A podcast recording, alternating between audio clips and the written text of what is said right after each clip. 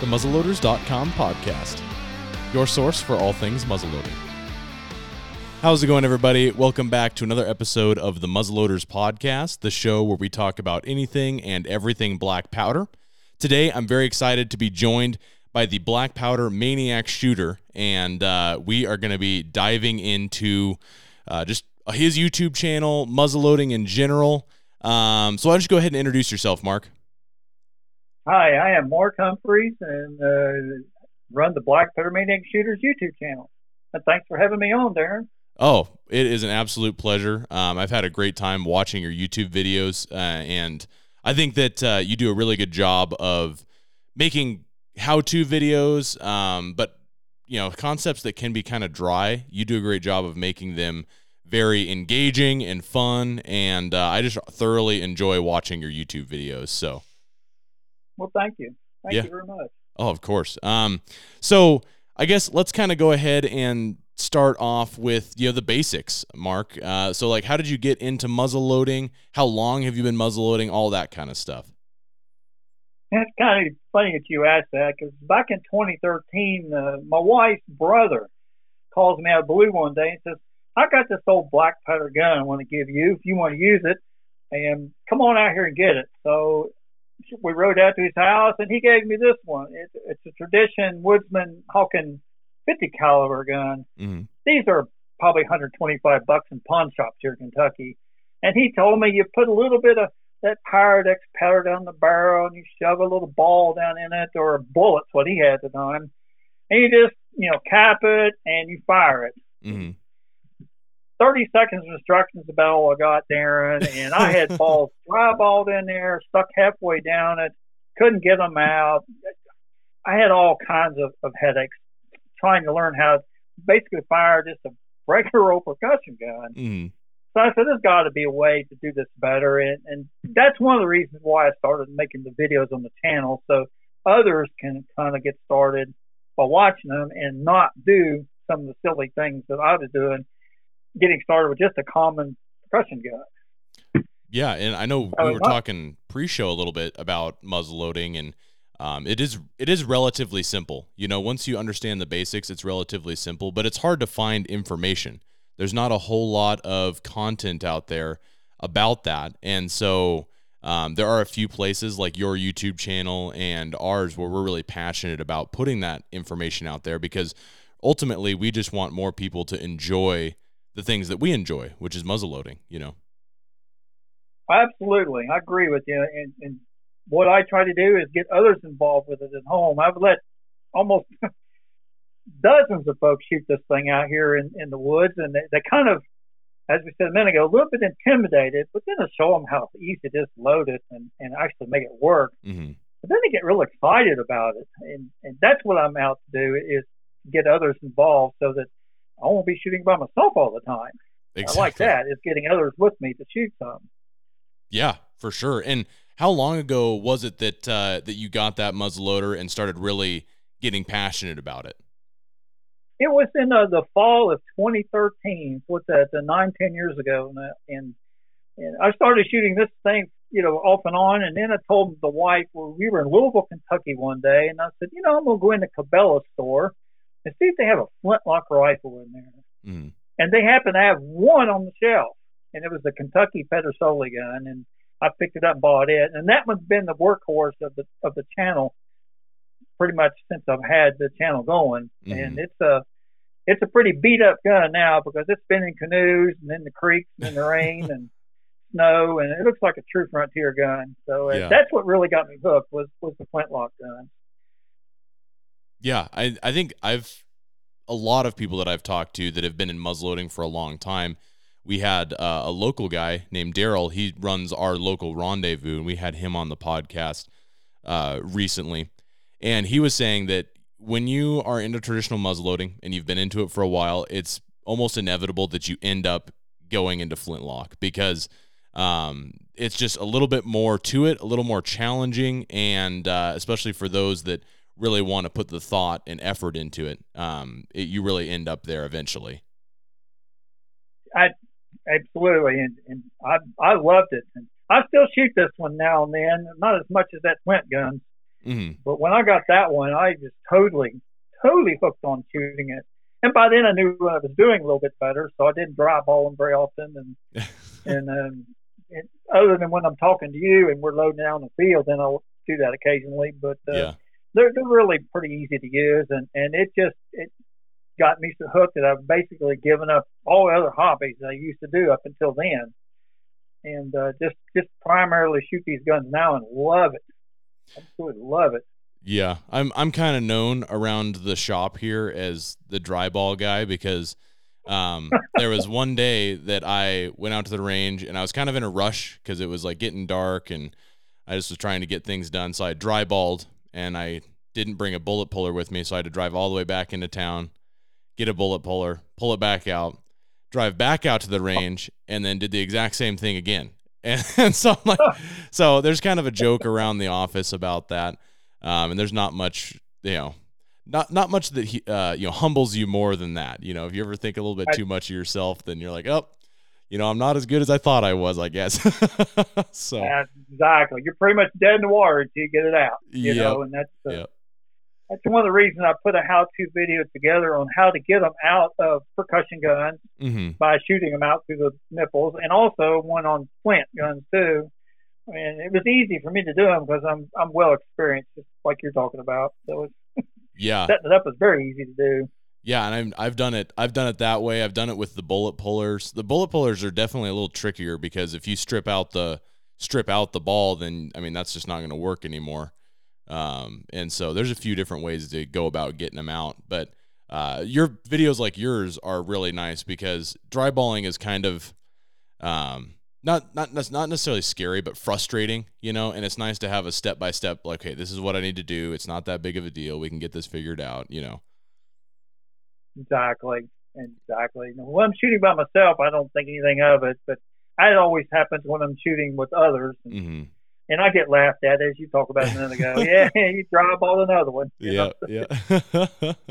part of the game. So yeah. Well, and I, I one of the things that I really liked about your channel is you have a lot of content um, from muzzleloader shoots and uh, like of you being at different muzzleloader shoots and things like that. And one of the things that I have really noticed in working here and stuff like that is the muzzleloader community is just full of excellent people. And if you ended up like dry balling at a rendezvous, which I have done, there's like all kinds of people that are like, oh well, let's you know, let's get this figured out, let's sort it out, and they're all very friendly and helpful. You know, has been my experience at least.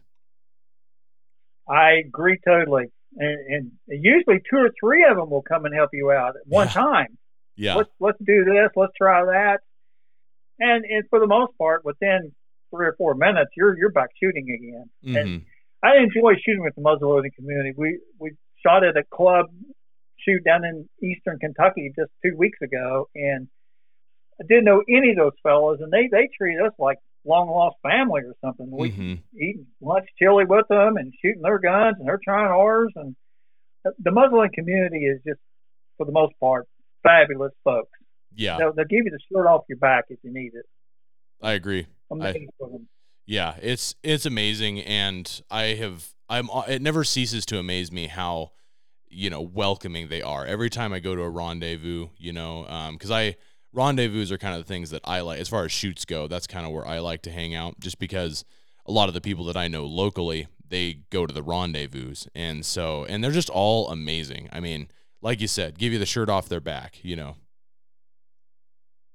Whatever. If you need powder, they'll give it to you. Round balls, patches. Mm-hmm. I've given away a few patches and stuff to others, and they've given them to me. It's just everybody's sharing, and that's that's what I really enjoy shooting with them. And and they, they all treat you. It's not because I'm bringing the cameras there. They know that the cameras are visible, but they Mhm. still treated. Two of us went to the shoot last weekend down there in Eastern Kentucky, and they they treated my other friend the same way. They didn't care Mhm. about the cameras. Come on in and let's get some chili and we'll go shoot some. And that's just the way they looked at it Yeah. they didn't really enjoyed the company of, of everyone that was at these shoots and uh, visited the Red River Renegades group back in Dallas, Texas, back in the summertime, and they were the same way. Mm-hmm. Just treated me like a long lost friend, and we we trying each other's guns all afternoon, and some strange guns I've never tried before. And that's that's another thing I like about the the uh, getting together with others is they'll pull any kind of black powder guns out of the cars. Here, try this one. Mm-hmm. You know, and I, I really enjoy that. That's that's very neat. Yeah, yeah. We always say like if you're wanting to get into muzzleloading, check out a rendezvous or check out a local shoot because um, you know don't be intimidated by that because there's going to be people that are going to be chomping at the bit to help you learn. They'll go out of their way to help you get started. Mm-hmm. I mean, I've done that with several folks. Just you know, work with them until they get comfortable, and then and, and every year on the New Year's Day we have a big free shoot over at the uh, Friendship, Indiana, at the Muzzleloading Association's grounds. Yeah. And once they're familiar with the guns, uh, give them one. Here, go shoot it for a while. Mm-hmm. Here's the powder. Here's a bit of lead. Knock yourself out. If you got a problem, come find us. You know, we'll get you running again. And it, it makes it really nice because let's face it, shooting muzzleloaders is not as expensive as modern weapons anymore. Mm-hmm. If you pour your own round balls, you know, you cut your own patches. Basically, you're buying powder, flints, and caps, and that's it. And not the modern shells, which are, you know, real outrageous at the moment. You can't even find them reasonable. Yeah. So we just help fun, help yourself, shoot all you want. You know, don't cost us hardly anything. For sure. Yeah. And um, that kind of like brings up a question is, uh, you know, with your YouTube videos, how has the recent lack of supply of like powders and percussion caps, how has that affected your production of YouTube videos? Have, were you able to stock up before or how have you gotten around that? I've stocked up before. I uh, I keep quite a bit of powder handy, and so the the percussion caps were getting a little low last spring, and it happened to stop into a pawn shop here in Eastern Kentucky, and they had three cases of number eleven caps. Wow. And you know, a box of ten, another box of ten, another box of ten. So I bought two of the three. I don't want everybody to think I'm hoarding. I left the rest of them for everybody else. And I get accused of hoarding stuff all the time, but I I shoot these things yeah. several hundred times a day, a week. So I'm running through the caps. They they won't last me but about a year or so, year and a half, and I'll be out looking for more of them. Mm-hmm. So I I when I get out into the field, I'll run these these guns for usually 12 or 15 shots on the videos. As soon as I turn the cameras off, hey, I'll shoot them another 50, 60 times. Mm-hmm. And uh, so I'll go through the caps. And this one I got from you last year or two years ago. This Lyman's Great Plains Pistol. I've seen a lot of caps in the last year. yeah, that's and a I, great, I just love shooting that thing. This thing's a barrel of fun to shoot. oh, I got sure. some videos coming up with it for a long. You, you'll really enjoy. Honestly, one of my one of my favorite events at muzzleloader shoots is like the pistol trail walks and stuff like that because it's like another element of challenge using that short barrel. It is. If you can hit something with this gun, you are the man. Because I'm not saying that from not from not, not working. Just the fact that it does have a, a nine inch barrel on it, and it's it's hard for me to hit stuff with it. So it's got to have to be big and kind of close. Yeah, I completely agree. Um, I do kind of want to go back too because you said that uh, you know you kind of had some other hobbies that you got away from and just kind of started muzzleloading. What what did you like to do before you got into muzzleloading? Before I got into the muzzleloading, I was a uh, 110% metal detecting user, Hmm. treasure hunting. I had uh, metal detectors that I would work uh, mostly old home sites in my area. I grew up in a town that's built in the 1700s on the Ohio River. Mm-hmm. So there's a lot of homes down in town that are built in the 1850s to 1900s. And uh, working mill routes, where that where I used to do before I retired, I would get permission from the homeowners, and they'd say, "Yeah, come help yourself." So the little yards down there in those yard in those in town was just full of silver coins and Indian head cents and Hmm. wheatback pennies and unusual tokens and just all kinds of things. And I did that for 30 years until this thing came into the picture, and, and I haven't hardly picked the detector up since because the, uh, the the obsession with these just really took over. Yeah, I honestly I I was collecting pennies for a long time. I really enjoyed that, especially like wheat pennies and stuff like that. Um, and then I kind of got out of it as well. But uh, you know, muzzleloading has kind of been. I, I've always been a big hunter, and I know that we were talking a little bit that you actually don't hunt, um, which is is is uncommon. You know, and you said that you don't have the patience for it. Is that right? That's correct. That's correct. But, but before uh, when I started in the hobby, uh, we worked six days a week for the USPS, and mm-hmm. Sunday was the only day I had off. So once church was over, I had from like one o'clock till dark, which this time of year is at five thirty, mm mm-hmm.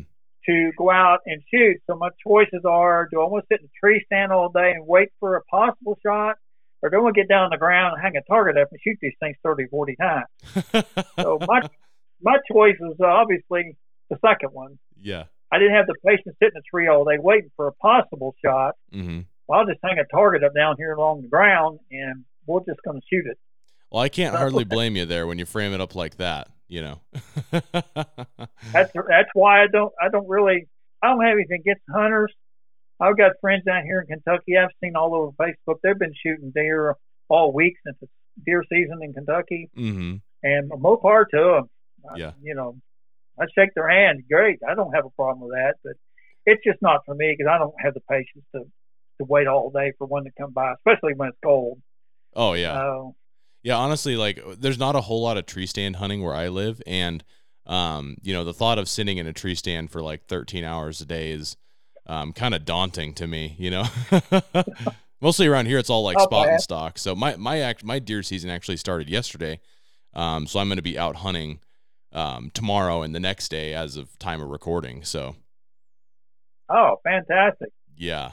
Send me a picture of it if you see one. If you get one, I'd like I, to see it. I will absolutely. You'll you'll be the first on my list. So, um, and I kind of want to talk too a little bit about because you know I've been doing muzzle loading for a while, uh, and then I started working here and started making videos and stuff like that. And there's a lot of effort and work that goes into making videos that people don't really see when all they see is the finished product, you know. Um, what made you want to go from shooting just shooting black powder to making videos and doing your YouTube channel? I got into the videos part of it basically because I can't hit anything with the black powder guns very very routinely. So I thought, well, let's make a kind of a comedy, uh, fun channel out of it. I got started because my daughter came home from school one day when she was a freshman in high school and said, Dad, can you help me make a public service announcement video? And I need to upload it for YouTube, YouTube for a Black Panther or for a YouTube channel I have. And she, we did all that. We made a sexting commercial, which you're not supposed to do. Mm-hmm. Don't sex, you know, and that thing. And she, she got an A on it. I thought, if she can do this stuff. Why can't I do that with these? Mm-hmm. So, so I started using little cheap Kodak cameras I had laying around here and using Final Cut Pro 7 at that time to make just simple two or three, four minute videos of shooting the white skillets and things like that. Mm-hmm. And uh, I thought, you know, if she can do that, so can I. And that's how the channel really got started. I used her channel for the first 10 or 12 videos. And she came home from school one day and said, Dad, no more videos on that channel. My phone is going crazy with all these questions. So I started my own channel in 2016. I pulled them all off of hers and stuck in, stuck them on a new channel at that time. And that's basically how it got started. And it, it's fun, but what you mentioned a minute ago about the editing part of it, what a lot of folks don't realize, and you as an editor and several others will realize this, that it takes probably 45 minutes to an hour for every minute of video that you get to watch between the uploading, the editing, cutting out the dead time, uploading it to YouTube. So if you see a five minute video from someone, that's probably five hours of work roughly to get mm-hmm. it done. They don't realize that it does take a while to put them together. Yeah.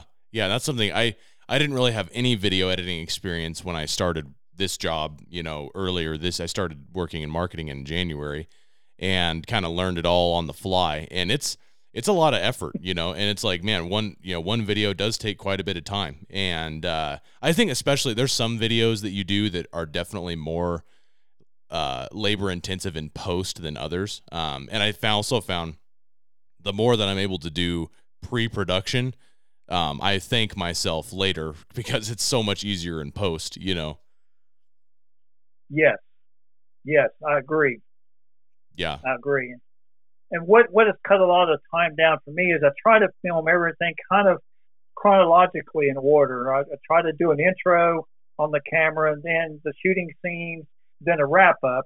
So when I do download it on the computers and drop in the timeline, I don't want that to get too technical here, Mhm. you know what the timeline is. Oh yeah. It already is in line with what I want to do. So then I just go through and whack out the dead times and you know Mhm. the uh, the you know wrong languages or whatever shows up, and it Mhm. cut a lot of the time out putting them together. But it's still time consuming, as you you already know that. Mm-hmm.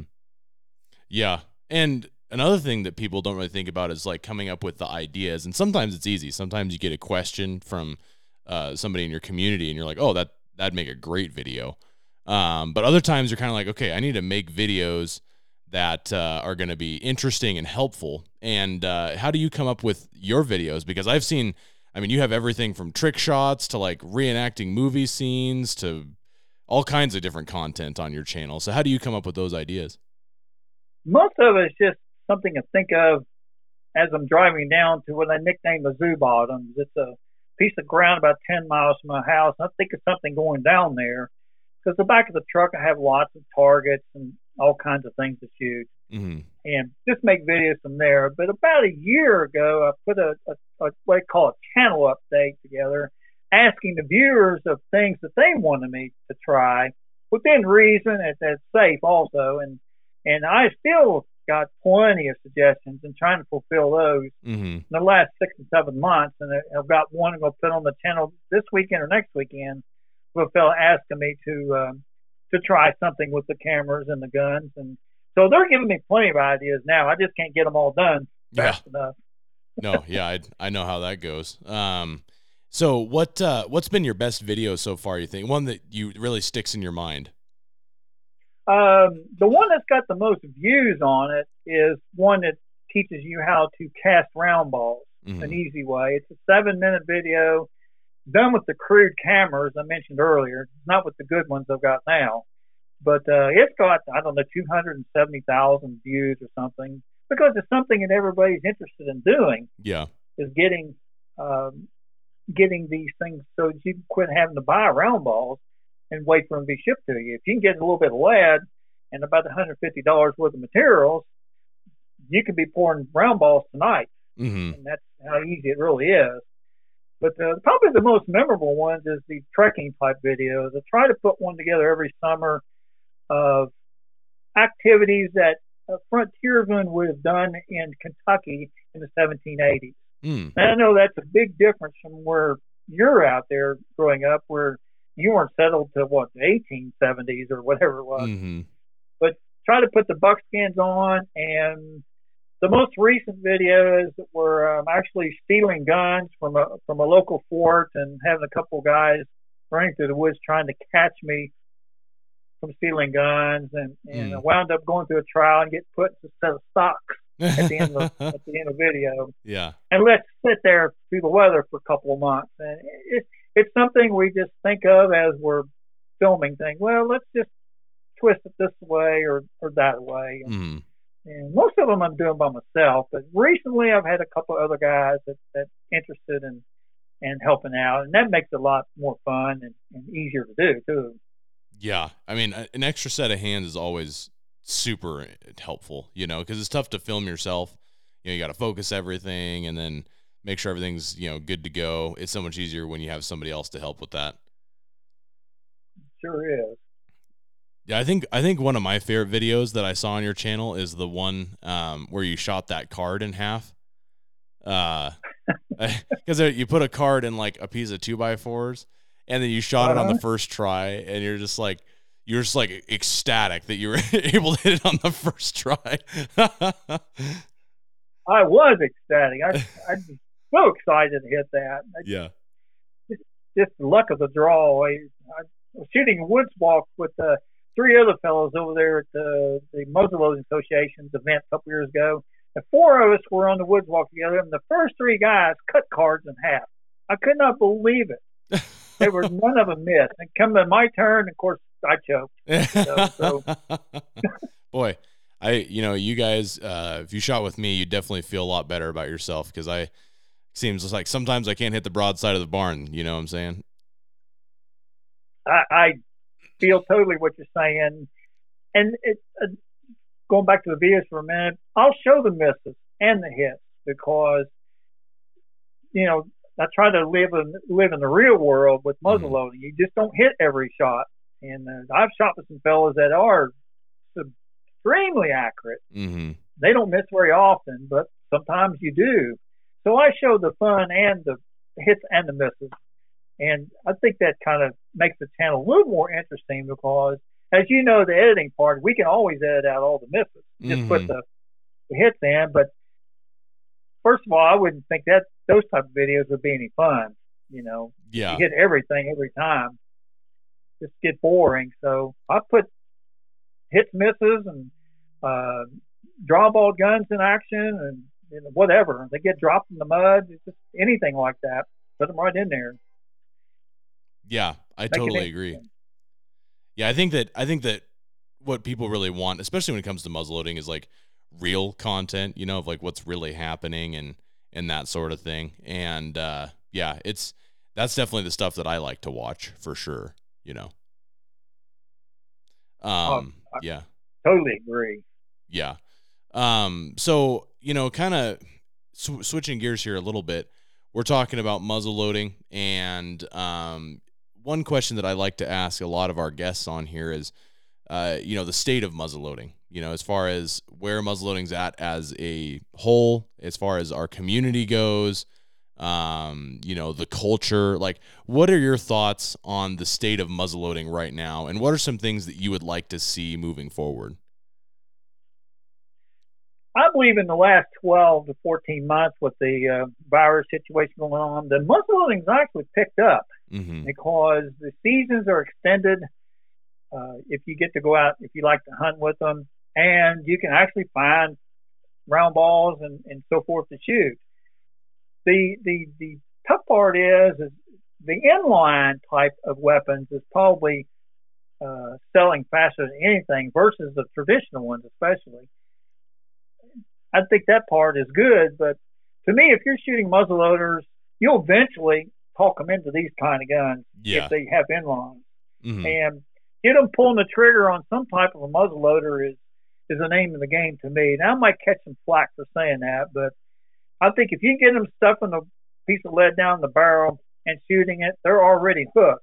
You Mhm. just have to get them convinced to to go this route or go to flintlocks or even nothing else, just custom pistols. yeah. And everybody I've ever let try these, it's like the shut-in lines. Eventually, said, "Man, those are great guns," and, and quite a few of them has actually switched over and bought percussion guns. Mhm. So I think the hobby is going to stay level.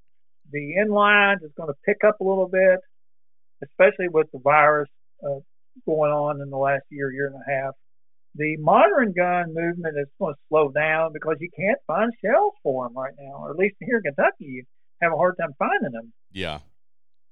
Yeah, I think I I agree with you, and I think that inline muzzleloaders, what it does is it gives people something that they are a little bit more familiar with to get started.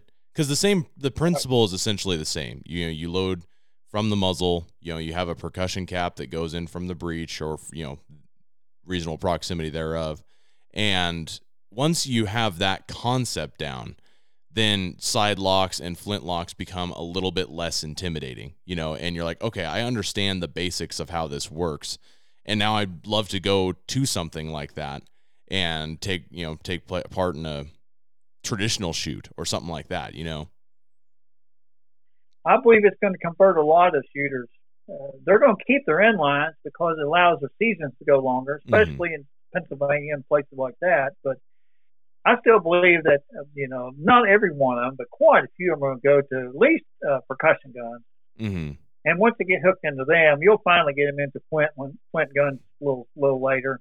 It's just part of your master plan, Mark. You're just like, we're gonna convert all these people. They're gonna be shooting flintlocks and I love it. Yep. I love it. Yep.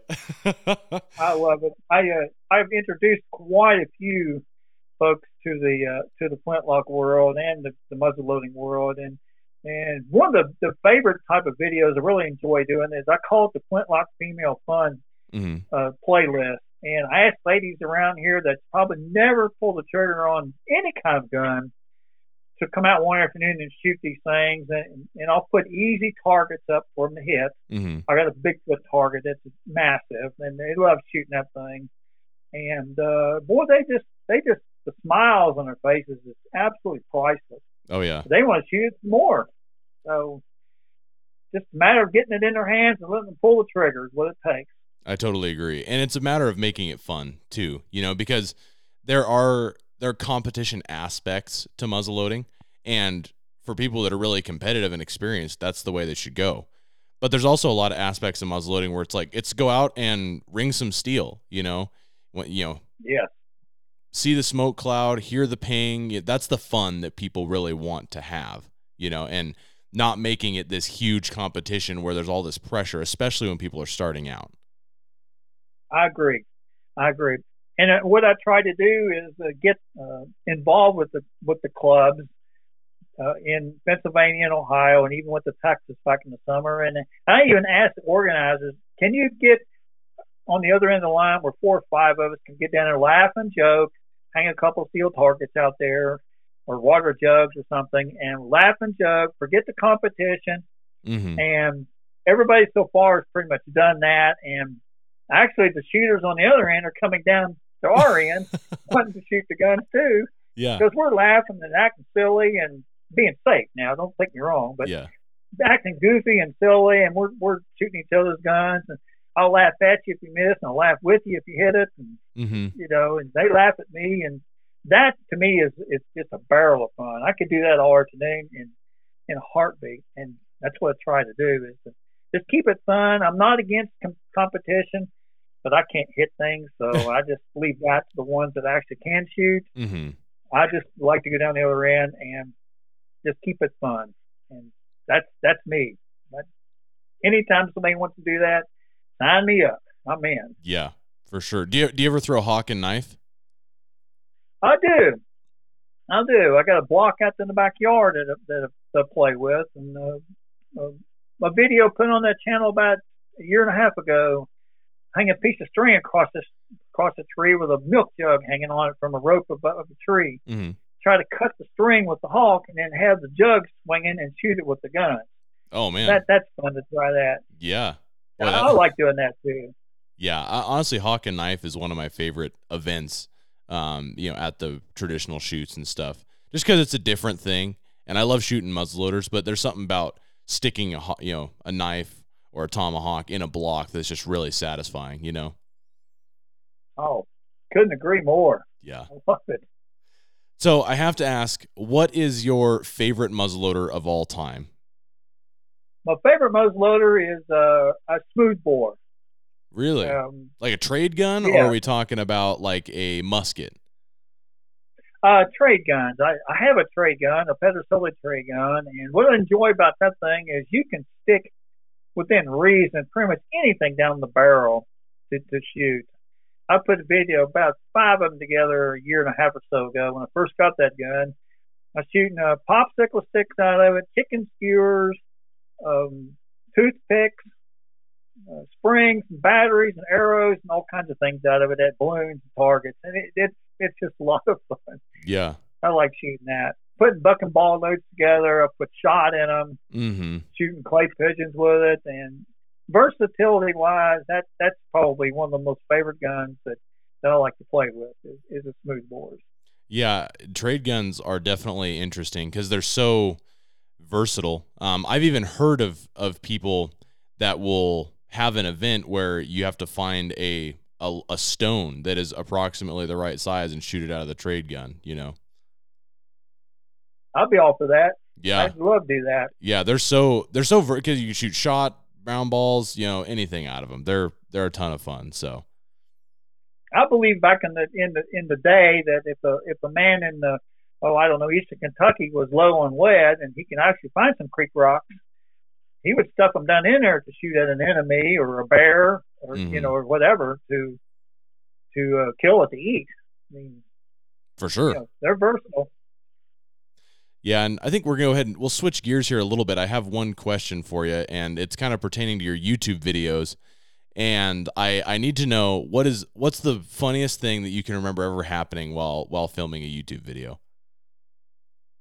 Uh, one day it was uh, asking the wife if she would help me out. Most of these videos I do by myself, but Mhm. she said sure. So I wanted to do a running and a reloading scene, which is what uh, the frontiersmen would have done in eastern Kentucky by shooting their shot at an enemy. They would run through the woods and stuff powder down in the barrel and put a round ball in it, just kind of ram it quickly on the run, and then turn around, prime it, and shoot at the enemy again.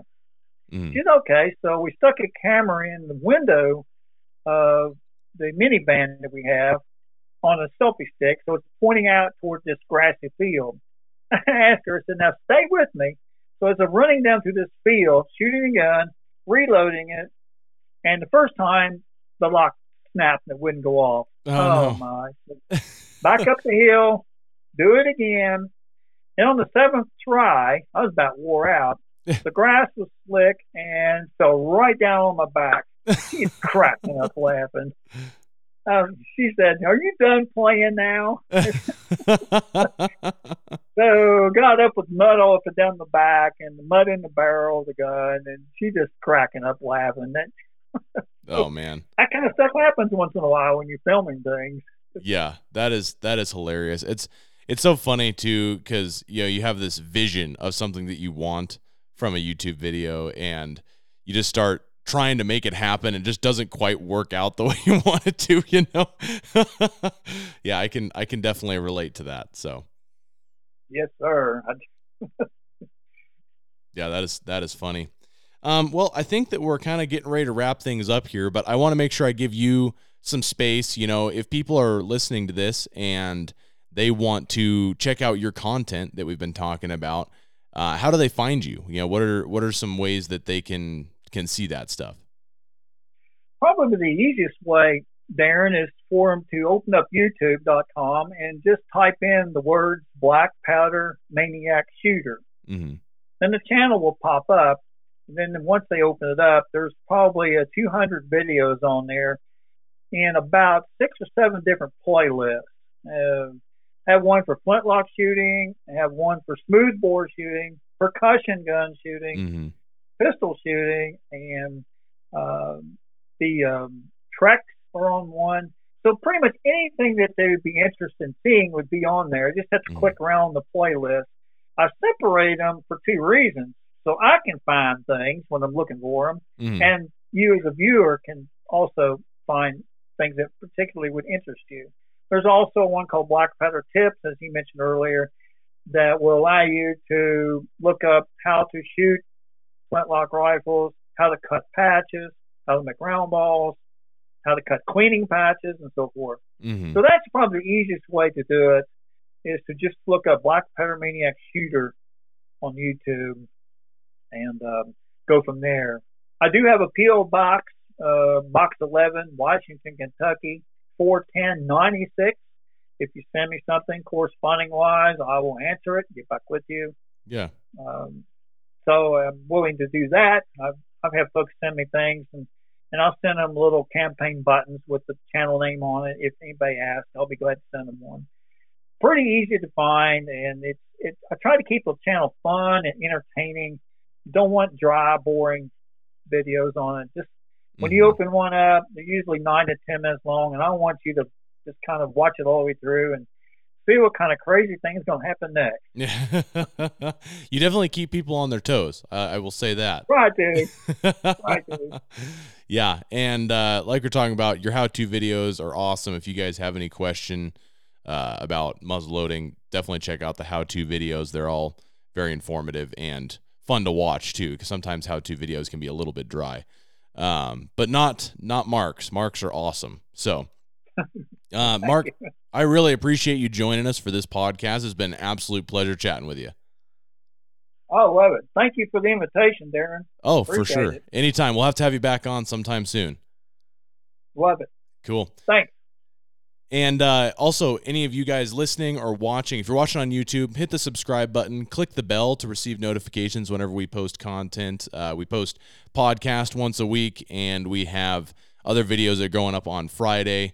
And uh, we've actually been experimenting with doing some YouTube shorts on Mondays, so make sure to check those out. Uh, if you're listening just on an audio platform, be sure to leave us a review and because uh, that's going to really help out the show. It's going to help get this content into the hands of people who need it. And uh, yeah, thank you guys so much. We'll see you on the next podcast.